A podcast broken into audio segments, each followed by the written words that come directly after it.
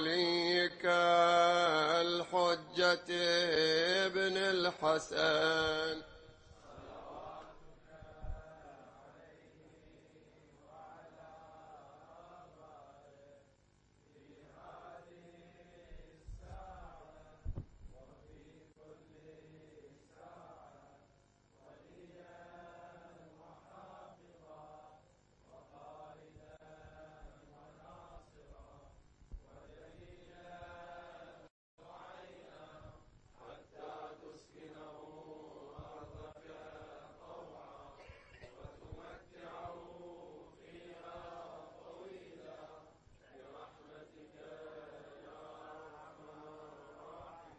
أفلح من يصلي على محمد وآل محمد.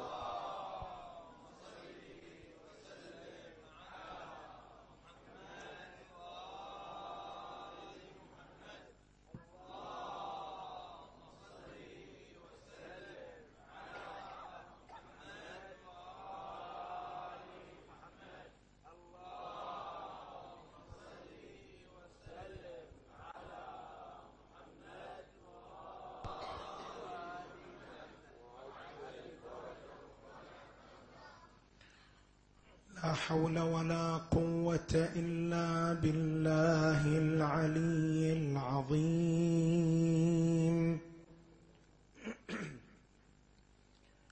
السلام على من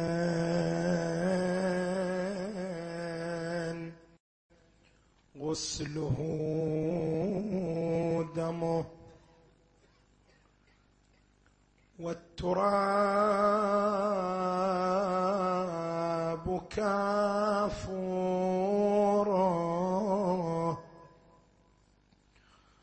ونسج الريح أكفانا. والقنال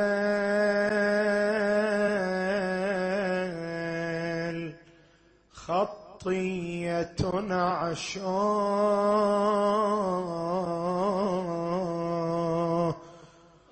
وفي قلوب من والاه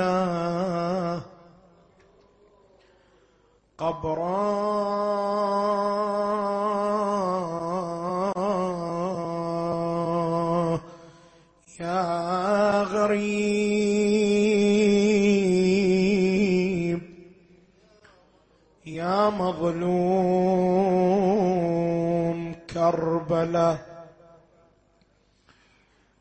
حاشاك حاشاك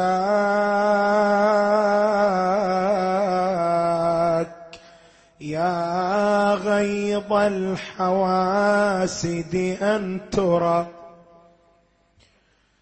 في النائبات شماتة الحساد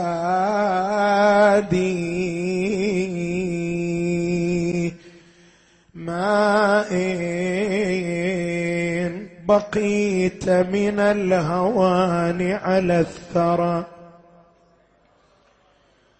ملقا ثلاثا في ربيا ووهادي إلا لكي تقضي عليك صلاتها. زمر الملائك فوق سيب شذادي لهفي لرأسك. وهو يرفع مشرقا. كالبيدر فوق الذابل الميادي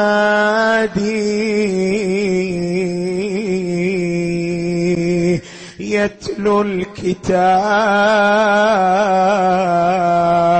وما سمعت بواعظ. اتخذ القنا بدلا عن الأعواد.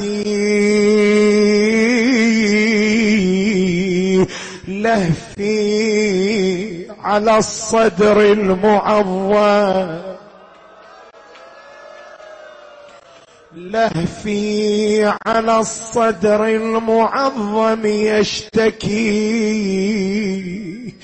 من بعد رشق النبل رب جيادي.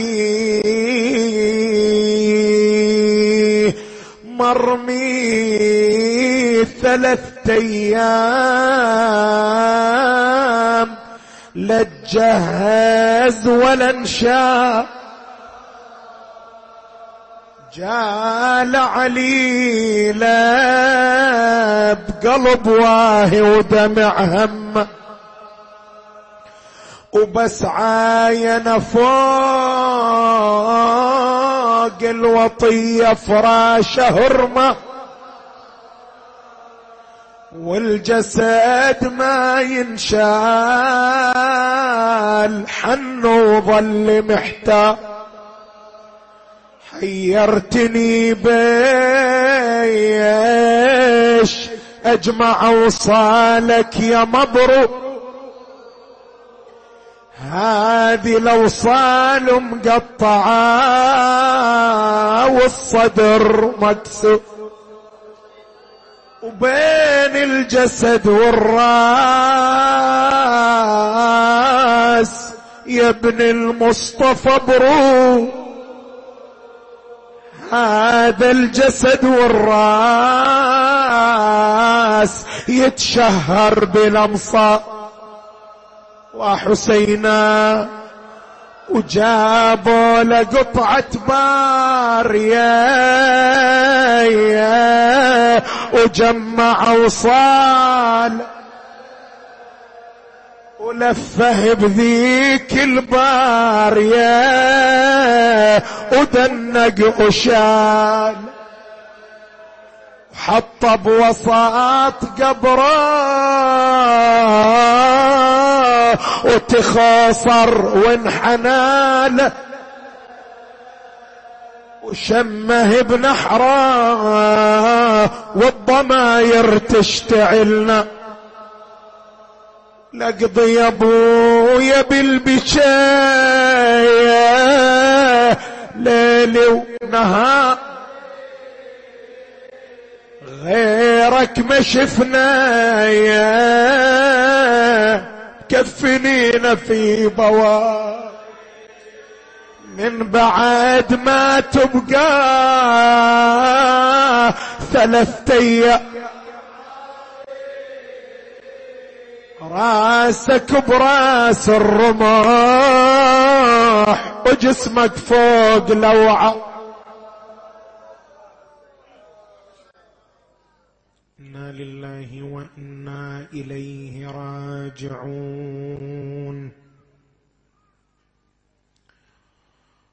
وسيعلم الذين ظلموا آل بيت محمد حقهم. أي منقلب ينقلبون والعاقبة للمتقين.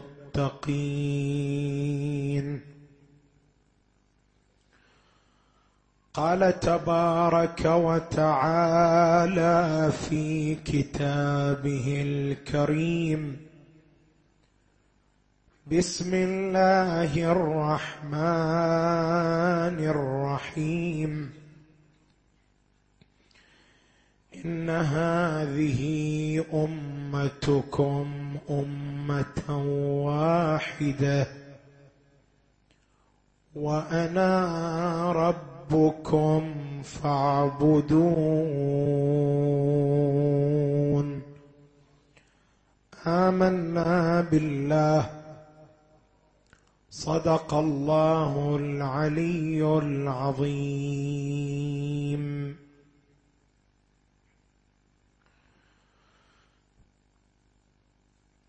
الطائفيه أخطر التحديات المعاصرة. ونتناول هذا الموضوع من خلال زوايا ثلاث.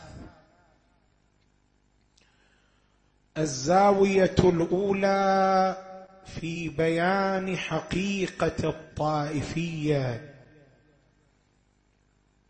والزاوية الثانية في بيان عوامل الطائفية. والزاوية الثالثة في بيان كيفية تجاوز خطر الطائفية.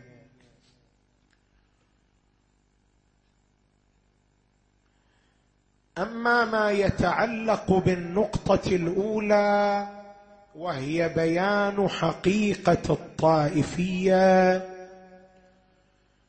فهنالك عندنا مصطلحان متداولان. المصطلح الأول المذهبية والمصطلح الثاني الطائفية. وقد يخلط البعض بين هذين المصطلحين مع أن كلا منهما يراد به معنى يختلف عن معنى الآخر. المذهبية تعني الانتماء لمذهب معين انتماء فكريا وعقديا ودينيا. عندما ينتمي الإنسان لمذهب التشيع أو لغيره من المذاهب الأخرى فإن هذا الانتماء يعبر عنه بالمذهبية. وأما الطائفية فإنها تعني الانغلاق على الذات وإقصاء الآخر المذهبي وإبعاده والحكم عليه بالكفر.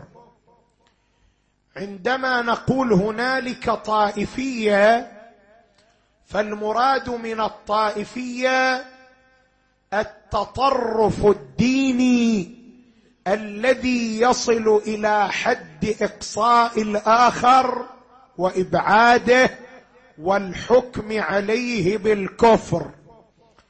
إذا اصطلاح المذهبية اصطلاح مباين لاصطلاح الطائفية. فاصطلاح المذهبية أمر لا حزازة فيه بينما اصطلاح الطائفية اصطلاح مبغوض ممقوت لأنه يعبر عن تحد من أخطر التحديات التي تواجهها المجتمعات الإسلامية في مرحلتنا المعاصرة. المجتمعات الإسلامية تواجه تحديات عديدة. الاحتلال الفكري الإداري تحدي من التحديات. العولمة تحدي آخر من التحديات. الغزو الفكري تحدي ثالث من التحديات ولكن أخطر التحديات التي تواجهها المجتمعات الإسلامية في مرحلتنا المعاصرة تحدي الطائفية لأن خطر هذا التحدي ليس مقصورا على الأفراد وإنما يتجاوز ذلك إلى المجتمعات بما فيها من دماء وأعراض وأنفس ومصالح عامة. اذا مصطلح الطائفية عندما نستخدمه فالمراد منه الانغلاق على الذات وإقصاء الآخر المذهبي وإبعاده والحكم عليه بالكفر. نجي الآن إلى النقطة الثانية. وهي بيان عوامل ظاهرة الطائفية. لماذا ظاهرة الطائفية بدأت تصبح ظاهرة عامة وملحوظة في العديد من المجتمعات الإسلامية؟ بحيث أن الإنسان إذا وضع يده على مجتمع العراق لمس اثرا للطائفية وإذا وضع يده على مجتمع سوريا وجد ولمس اثرا للطائفية وإذا وضع يده على باكستان أفغانستان يجد أن الطائفية قائمة فيها بقوة وآثارها من المجازر اليومية الدموية التي تفتك بالأبرياء العزل لا سيما بشيعة أهل البيت عليهم السلام آثار واضحة وبارزة. لماذا طفت ظاهرة الطائفية بهذا النحو؟ هنالك عوامل عديدة ولكنني أركز على أهم ثلاثة عوامل. العامل الأول العامل الفكري وهو التسامح والتساهل في الحكم بالتكفير. التكفير أمر تترتب عليه آثار خطيرة جدا. إذ أن الكافر يكون مهدور الدم لا حرمة لعرضه لا حرمة لماله فهو أمر بالغ الخطورة.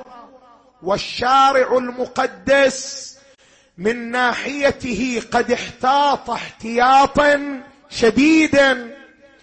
إلا أن الذي تشهده بعض المجتمعات الإسلامية أو بعض الفئات الإسلامية هو التسامح في الحكم بالتكفير. فلأقل خلاف مذهبي ولأقل خلاف ديني ولأقل خلاف عقيدي يحكم على المختلف بأنه كافر. وهذا العامل أنا أعبر عنه عامل فكري. لماذا؟ لأنه ينبئ عن خلل فكري. شلون ينبئ عن خلل فكري؟ إحنا لما نرجع إلى تعاليم الشريعة المقدسة نجد أن النبي الأعظم صلى الله عليه وآله باتفاق الفريقين كان يشدد الأمر في مسألة الحكم بالكفر. فهذا مسلم يروي في صحيحه عن أسامة بن زيد والرواية لها وجود في تراثنا الروائي.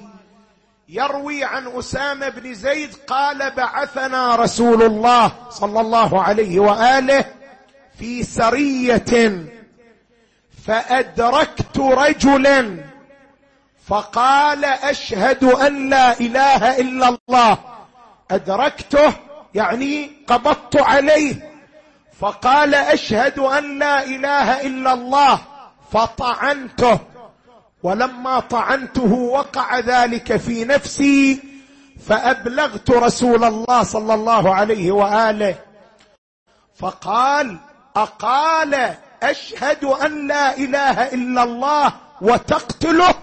النبي يتعجب قلت بلى. إنه إنما قالها خوفا من السلاح. لما رآني شاهرا سيفي وتمكنت منه تشهد الشهادتين خوفا من إراقة دمه. فقال النبي الأعظم صلى الله عليه وآله وهل شققت عن قلبه لتعلم أنه قالها أم لم يقلها؟ رغم أن الشواهد والقرائن تدل على أن هذا الكافر إنما تلفظ بالشهادة لأجل أن يحقن دمه ولا لا لأجل اعتقاد منه. مع ذلك النبي صلى الله عليه وآله خطأ فعل أسامة بن زيد عندما أراق دمه وكان يشير عليه بأن يتركه ما دام قد تشهد الشهادتين. اذا تعاليم الإسلام واضحة في أن الحكم بالكفر على شخص أمر بالغ الحساسية والخطورة ولا يصح لأحد أن يحكم على أحد بالكفر بل ينبغي عليه أن يحتاط في ذلك. فالتسامح في لغة التكفير ينبئ عن خلل فكري وهذا سبب وعامل من عوامل ظاهرة الطائفية. العامل الثاني من عوامل هذه الظاهرة العامل السياسي. والمراد من العامل السياسي ممارسة سياسة التمييز. ماذا يعني ممارسة سياسة التمييز؟ عندما يكون هنالك مجتمع من المجتمعات وتكون في هذا المجتمع فئتان فئة مهمشة وفئة مميزة نتيجة سياسة التمييز يوجد في ذلك المجتمع فئتان فئة مهمشة وفئة مميزة. ما الذي يتولد عن ذلك؟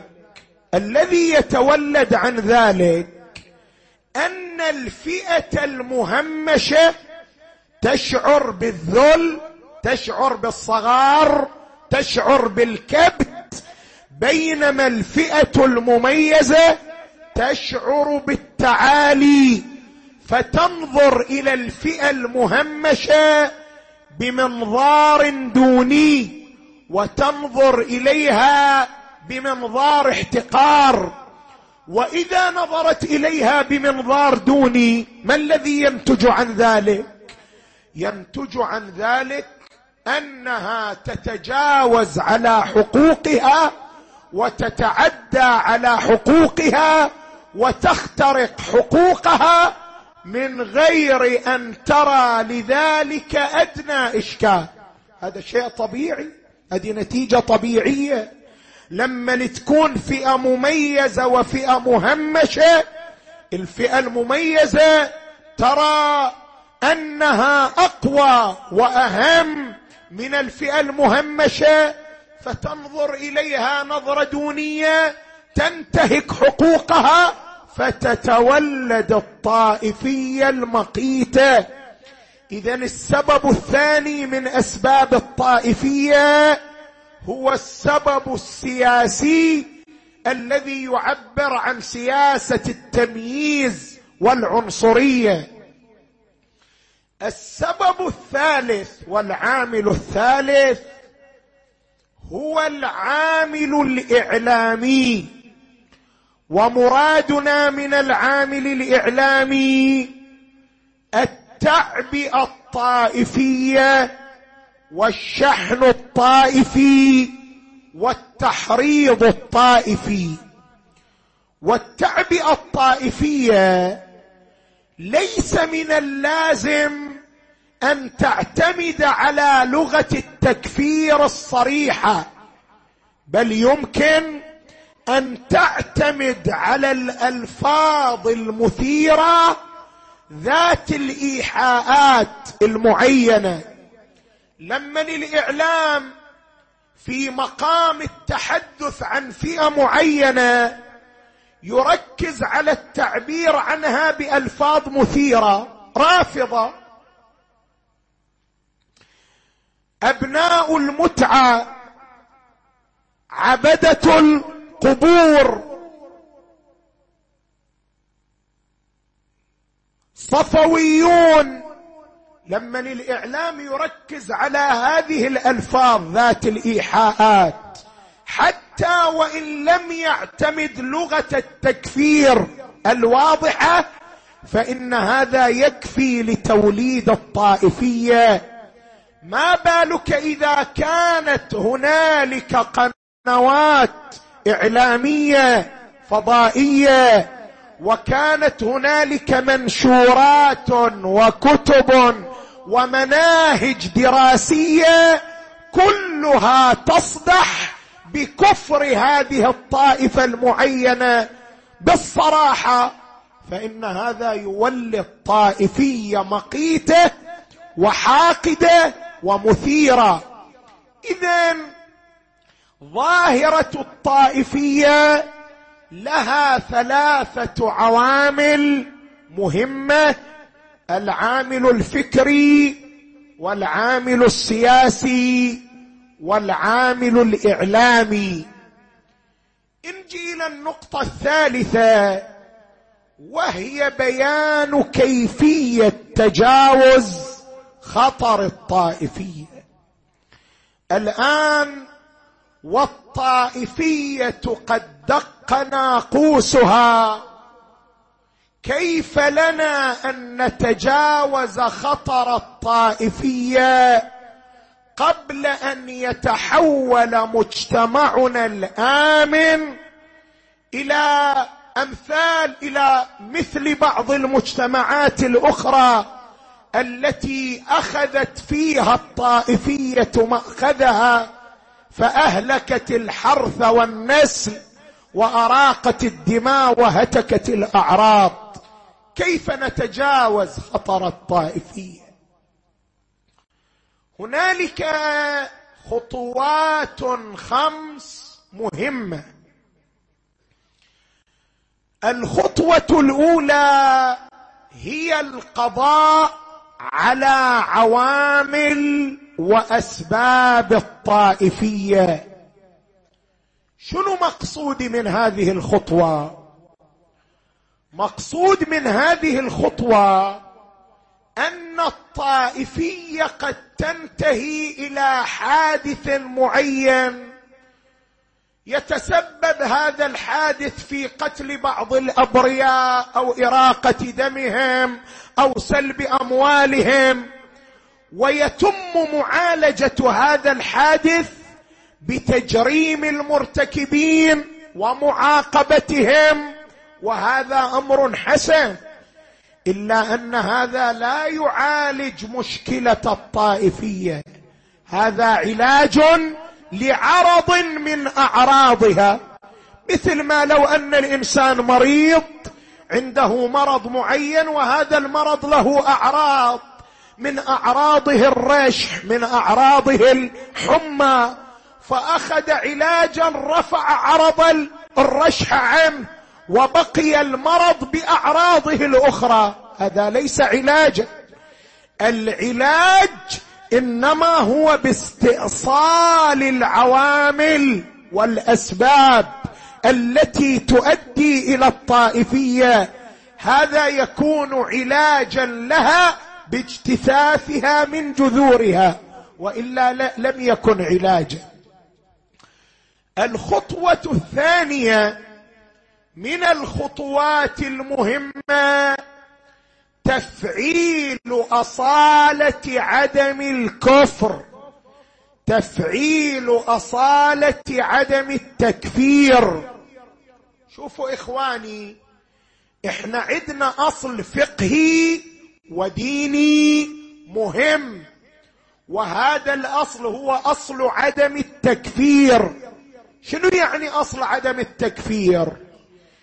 يعني عندما يكون هنالك عندنا مسلم يتشهد الشهادتين إلا أن هذا المسلم يصدر منه فعل معين نشك أن هذا الفعل هل أوجب خروجه عن الإسلام؟ هل أوجب كفره أم لا؟ هنا في حالة الشك الأصل الذي نعول عليه هو ماذا؟ هو أصالة عدم الكفر. نحكم عليه بأنه ماذا؟ مسلم محقون الدم محترم المال محترم العرض. أصالة عدم التكفير أصالة مستفادة من الروايات الواردة من طريق الفريقين. فقد ورد في كتاب الأدب المفرد للبخاري عن عبد الله بن عمر عن رسول الله الأعظم صلى الله عليه وآله قال من قال للآخر أنت كافر فقد كفر أحدهما. فإن كان الذي قال له كافرا فقد صدق وإن لم يكن فقد باء بالكفر. الذي يرمي غيره بالكفر فهو من؟ فهو المحكوم بالكفر يقول النبي صلى الله عليه وآله. وفي الرواية عن أمير المؤمنين عليه السلام كما يرويها الشيخ الصدوق قدس الله نفسه في الخصال قال إذا قال المؤمن لأخيه أف فقد انقطع بينه ما بينهما. وإذا قال له أنت كافر فقد كفر أحدهما. يعني هذا إذا مو كافر في الواقع فمن هو الكافر؟ الذي اتهمه بالكفر. إحنا عندنا أصل فقهي شرعي وهو أصالة عدم الكفر والتعامل على طبق الإسلام الظاهري وليس التعامل على طبق الإسلام الواقعي. لو كان التعامل على طبق الإسلام الواقعي لما استطعت أن أحكم بإسلامك ولا أنت تحكم بإسلامي. إذ لعلك تظهر الإسلام وتبطن الكفر. فكيف لي أن أحكم بإسلامك؟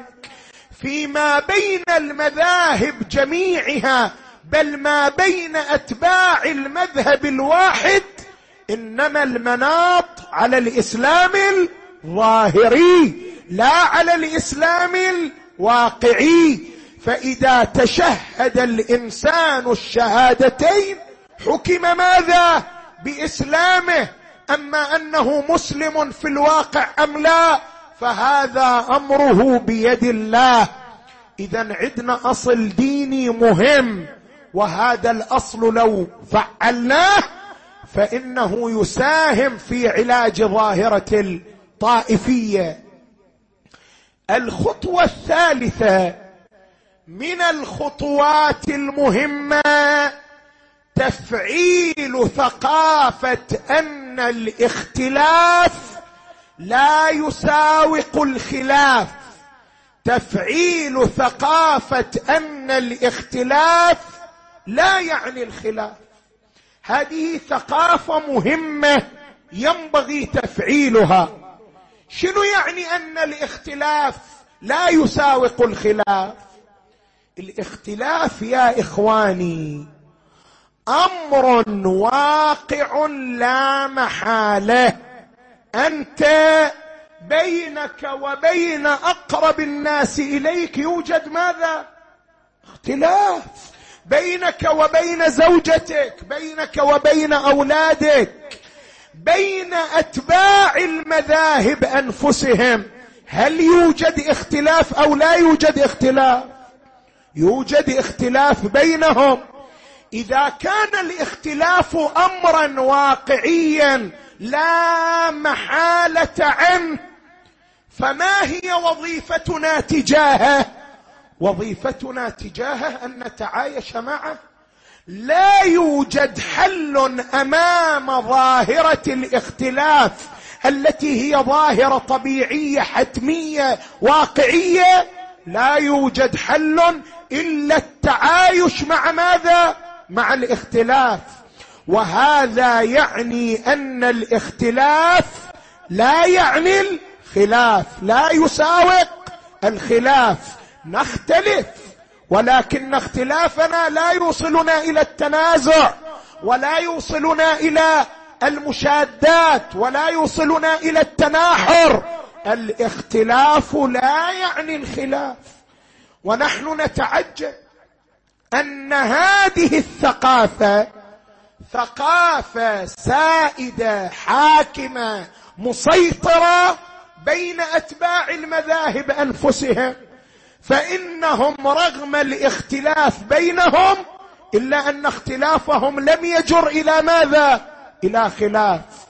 ولكن عندما صار طرف الاختلاف هم الشيعة تحول الاختلاف إلى ماذا؟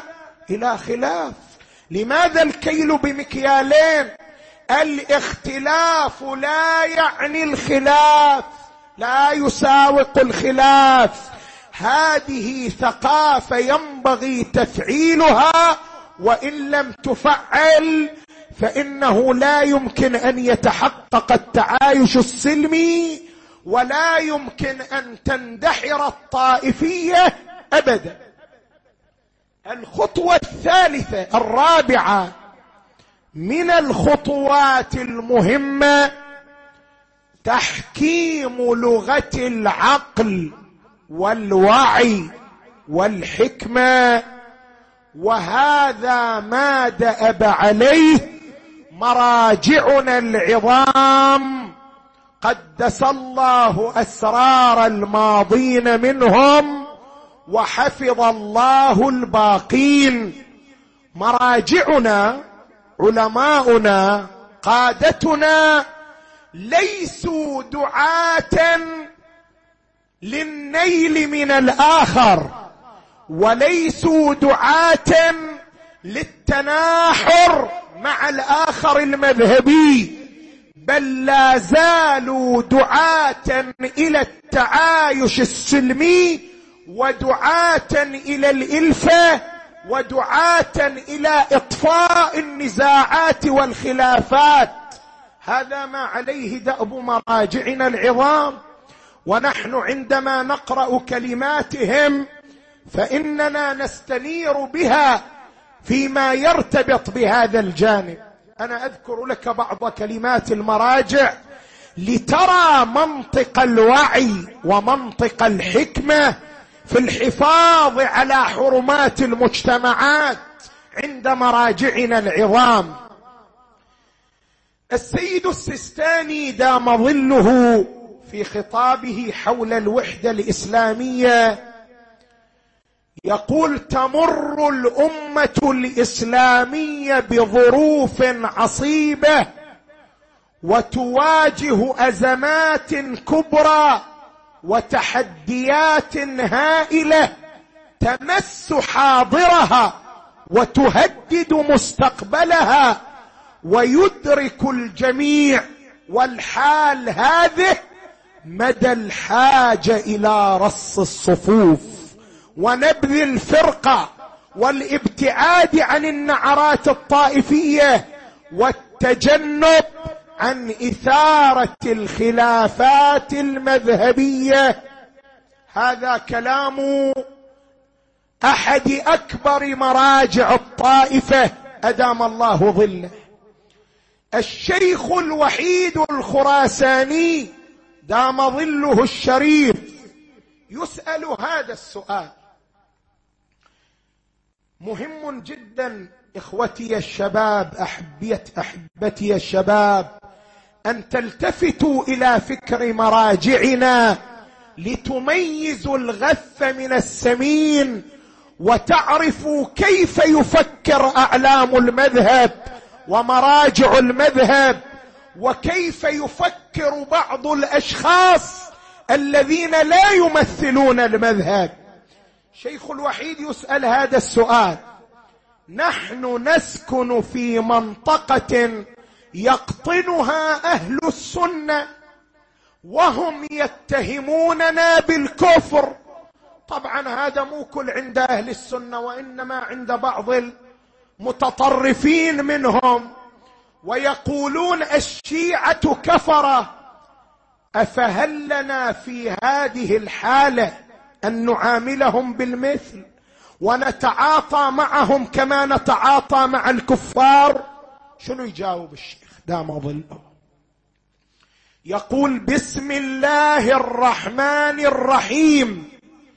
كل من شهد بوحدانية الله تعالى وآمن بخاتم الأنبياء والرسل محمد صلى الله عليه وآله فهو مسلم ويجب احترام روحه وعرضه وماله كوجوب احترام الشيعي الجعفري.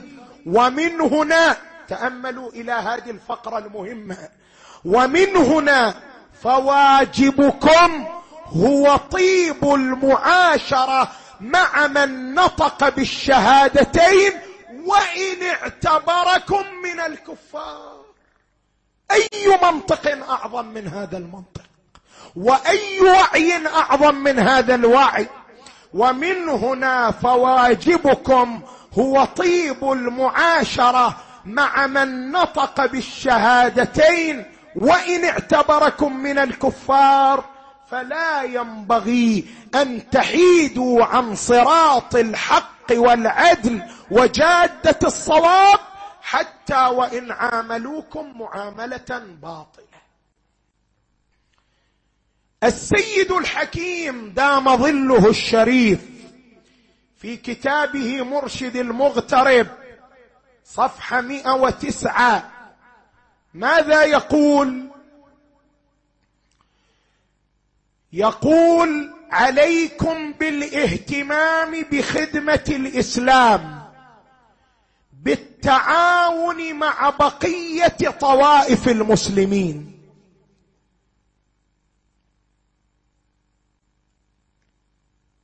من أهل الرشد والتعقل والحرص على مصلحة الإسلام العلي البعيدين عن الدس والتعصب المقيت فإن اتفاقنا معهم في أصول الإسلام يقضي بالاهتمام من الكل بخدمتها وتركيزه وبخدمة الإسلام كدين جامع وترويجه ورفع أعلامه.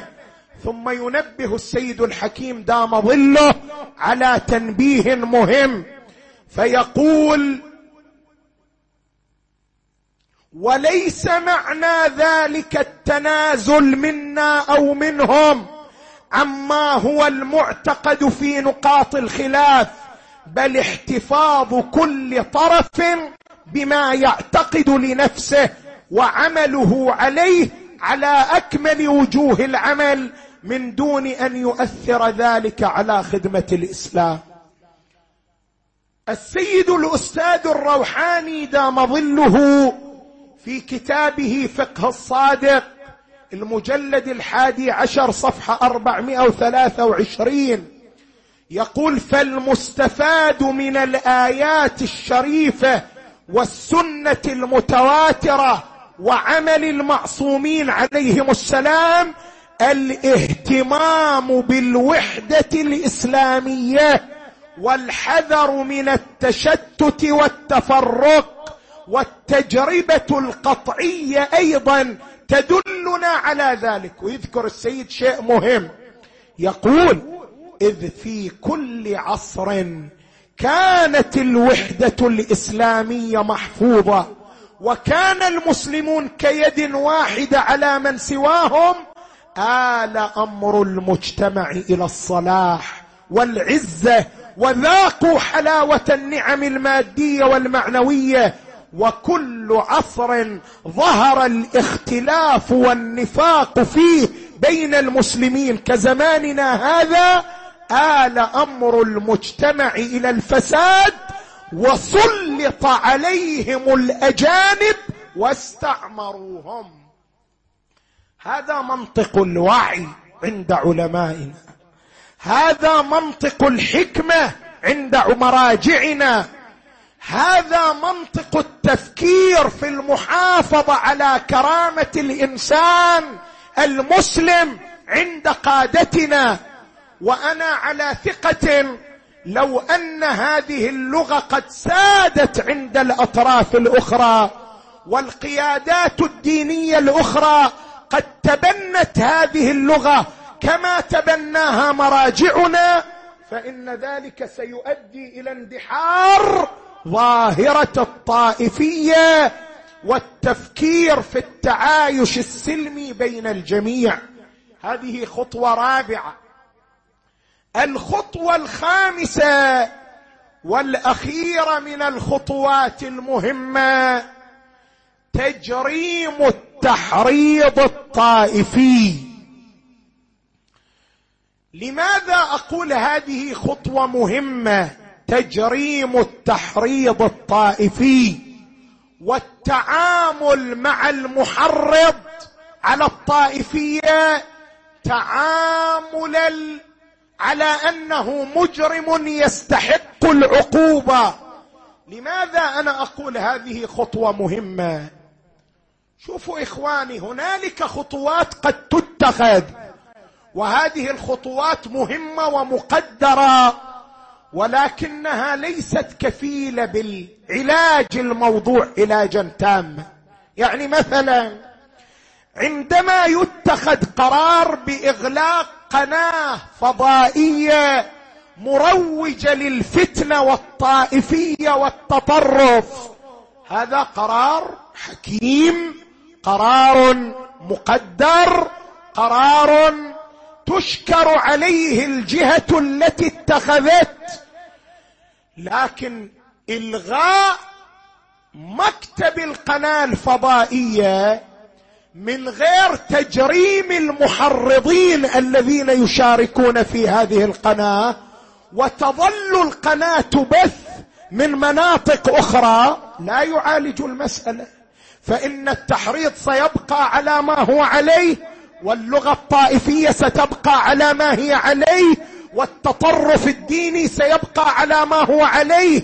لذلك المسألة تحتاج إلى تجريم المحرضين ومعاقبتهم كمجرمين وبعد ذلك لن يستطيعوا المشاركة في قنوات الفتنة من أجل التحريض على الطائفية. هذا هو الذي يعالج المسألة من جذورها ويجتثها من جذورها. فتجريم التحريض الطائفي خطوة مهمة بل بالغة الأهمية في طريق معالجة ظاهرة الطائفية. اذا يا إخواني نحن نواجه خطرا محدقا ونواجه مرحلة صعبة ونواجه أزمة حرجة فعلينا أن نكون على مستوى المسؤولية في مواجهة هذا التحدي الخطير الذي قد دق ناقوسه تجريم المحرض له دور كبير جدا. إحنا عندنا مأثورة ماذا تقول؟ من أمن العقوبة أساء الأدب. شلون تأدب الإنسان عندما تضع له ماذا؟ عقوبة. فإنه إذا كانت هنالك عقوبة يضطر أن يتأدب. وأما إذا أمن العقوبة أساء الأدب وقد تصل الإساءة إساءة الأدب إلى مستوى إراقة الدم وهتك الحرمة. وهذه مرحلة خطيرة وصعبة جدا. من أمن العقوبه لم يتورع عن إراقة دم. ولو كان هذا الدم دم أشرف الخلق وسيد الخلق. ماذا يقول لهم؟ أولا تعلمون أن رسول الله جدي؟ قالوا بلى. قال أولا تعلمون أن خديجة الكبرى جدتي؟ قالوا بلى. قال ولا تعلمون أن فاطمة الزهراء أمي؟ قالوا بلى بلى بلى بلى. إلى أن قالوا إنا نعلم بجميع ذلك ولكنا لسنا بتاركك.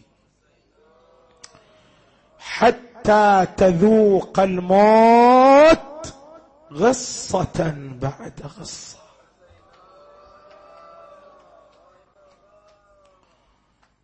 وليتهم أذاقوه الموت غصة بعد غصة وتركوا ليتهم تركوه بل مثلوا بجسده الطاهر. مثلة تقشعر لها الأبدان. رأسه على رأس رمح طويل. كفاه قطعهما الجماع خنصره قطعه بجدل وتالي عشر من خيول الأعوج.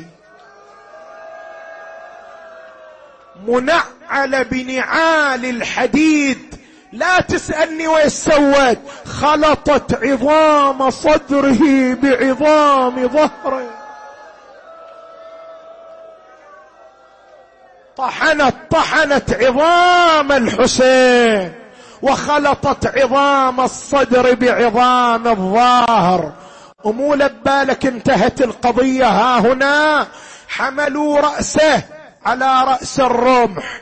ولا تقول لي هذا الرأس ماذا صنعوا به؟ تدري سووا؟ أخذوا منه فروة رأسه. نزعوا نزعوا من الحسين فروة رأسه. شلون هذا أنا ما أقدر أصوره؟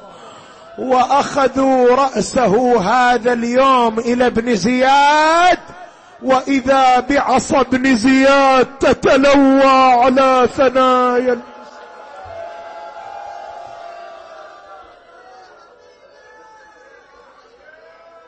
وإذا بجسد أبي عبد الله موزع مقطع. الامام الباقر في الرواية عنه يقول أصيب جدي الحسين بألف وتسعمائة ضربة. الراوي يقول لمولاي جسد الإنسان ما يستوعب كل هذا العدد. قال له بلى ولكن كانت الضربة على الضرب والطعنة على الطعنة. إلى أن وزعوه إربا إربا. وجا الإمام زين العابدين وأراد أن يرفع الجسد الطاهر فكلما رفع جانبا سقط الجانب الآخر. نادى بني أسد علي ببارية وإنت سامع مني البارية حصير جابوا إلى الحصير.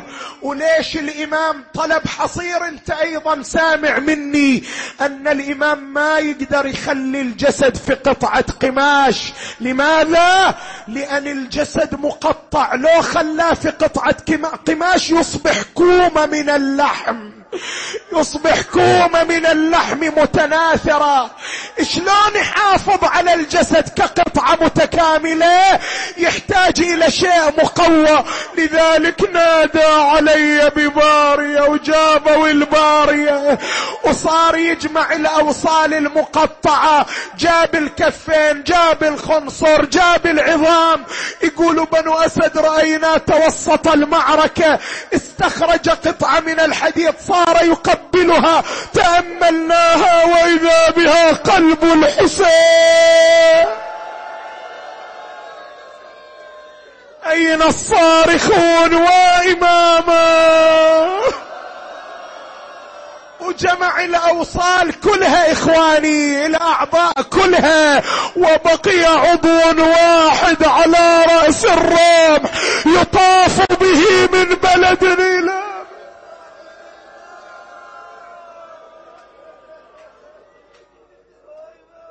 الآن الإمام يريد يشيع والده. حمل الجنازة على يديه. حمل البارية على يديه. بنو أسد قبل ما يجي الإمام زين العابدين أرادوا أن يحركوا الجسد ما استطاعوا. لذلك لما أراد الإمام يشيله قالوا له أنعينك على حمله ترى أنت وحدك ما تقدر تشيله. قال لا لا معي من يعينني. من يعينك مولانا؟ ما نشوف أحد وياك. معي جدي رسول الله. وجدي أمير المؤمنين وعمي الحسن فقد أقبلوا لتشييع الحسين. لا تسألني شيعك وين الزهرة ما حضرت حضرت لكنها تمشي وراء أبيها وتلطم على رأسها وتنادي وولدا. وكلما صرخت الزهرة صرخ الملائكة وحسين. حمل الجنازة أقبل بها إلى الملحودة. شيعة موالين انتو شايفين لما يجيبوا الجنازة إلى الملحودة؟ لابد أكو واحد داخل الملحودة يستقبل الجنازة. اثنين يكونوا داخل الملحودة يستقبلوا الجنازة حتى ينزلوها. من اللي يستقبل الجنازة من الإمام زين العابدين؟ من وصل عند الملحودة وإذا يسمع صوت بني علي أنزله فلقد اشتاق الحبيب. إلى حبيبه. ما سامع أم سلمة ويش تقول؟ أم سلمة تقول رأيت رسول الله في عالم الرؤية بلا عمامة والتراب على وجهه على كريمته. على ثيابه. قلت يا رسول الله ما صنع بك ذلك؟ قال الآن جئت من دفن ولدي الحسين. اتلقى الجنازة وراها رسول الله وأمير المؤمنين. ونزل الإمام زين العابدين إلى الملحودة. ونادى أبتا حسين. أما الدنيا فبعدك مظلم. وأما الآخرة فبنور وجهك مشرقة. أما حزني فسرمد.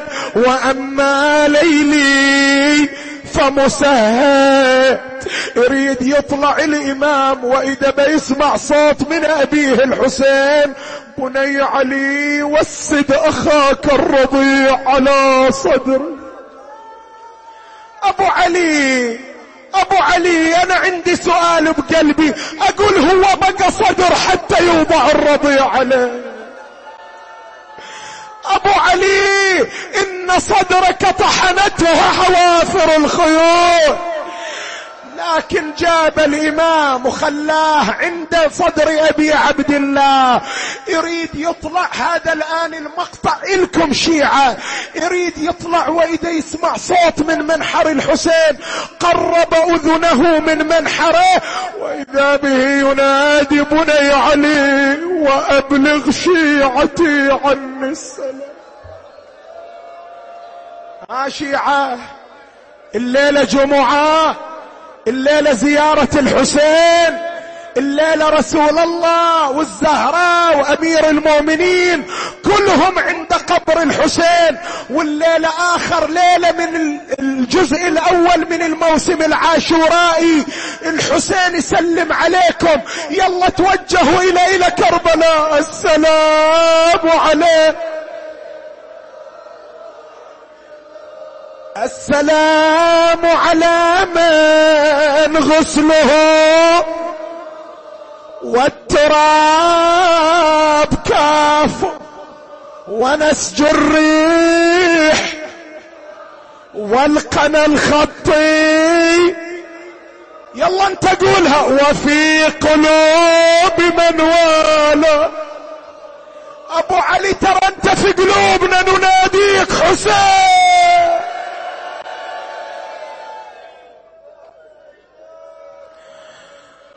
حينها أراد إمامنا أن يودع أباه الوداع الاخير اللي آبائهم موجودين إن شاء الله الله ما يفجعهم بفقد آبائهم.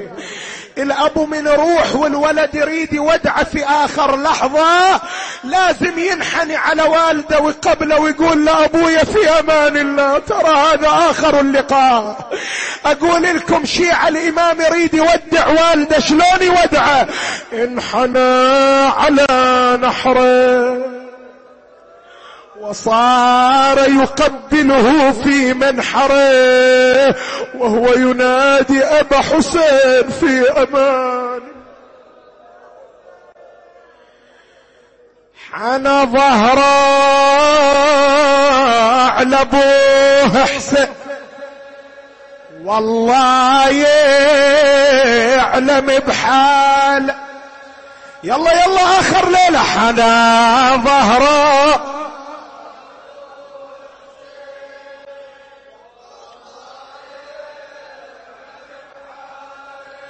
بدال الكفن والتابوت لف الضاء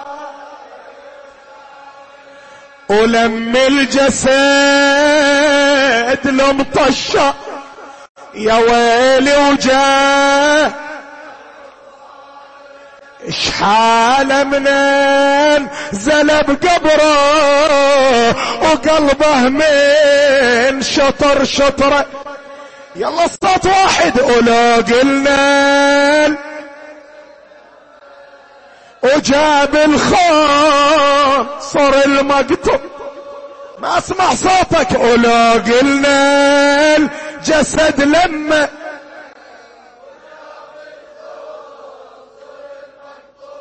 والجفن خلاها بقبره جسد مجموع.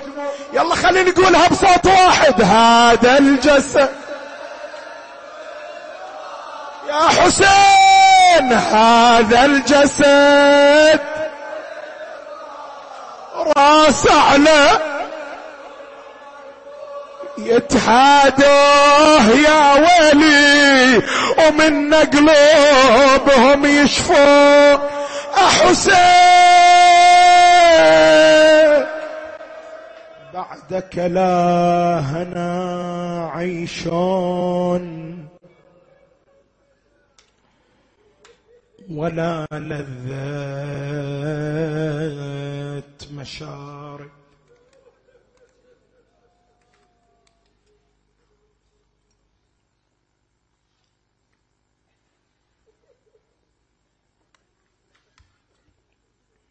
نسألك وندعوك بالحسين الوجيه وجده وأبيه وأمه وأخويه والتسعة المعصومين بنيه فرج عنا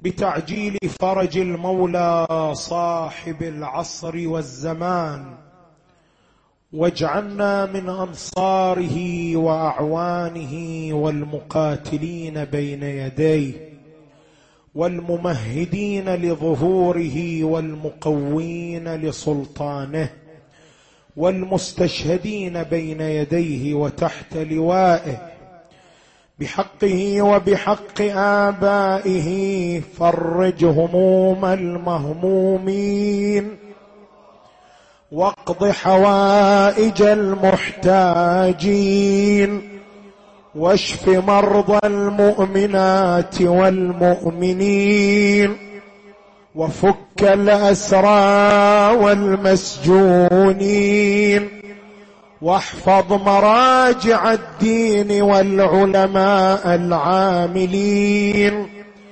اللهم احفظ مجالس أبي عبد الله الحسين وشعائر الحسين والقائمين بها وعليها ورد كيد أعداءهم أعدائهم إلى نحورهم يا رب العالمين اللهم تقبل منا أعمالنا بأحسن القبول وأعدنا على مثل هذه الأيام في خير وعافية في الدين والدنيا. يا رب العالمين. اللهم أحينا إن أحييتنا على محبة الحسين. وأمتنا إن أمتنا على ولاية الحسين. اللهم ارزقنا في الدنيا زيارته وفي القبر حضوره وفي الآخرة شفاعته. ولا تفرق بيننا وبينه طرفة عين أبدا. تقبل من المؤسسين أعمالهم وسع في أرزاقهم اشف مرضاهم واقض حوائجهم ووفقهم لما تحب وترضى. يا رب العالمين وإلى أمواتهم وأموات العلماء الأعلام وأموات الحاضرين وأمواتنا وأموات المؤمنين والمؤمنات وبالأخص شهداء الحسين في الأحساء نهدي ثواب الفاتحة تسبقها الصلاة على محمد وآل محمد.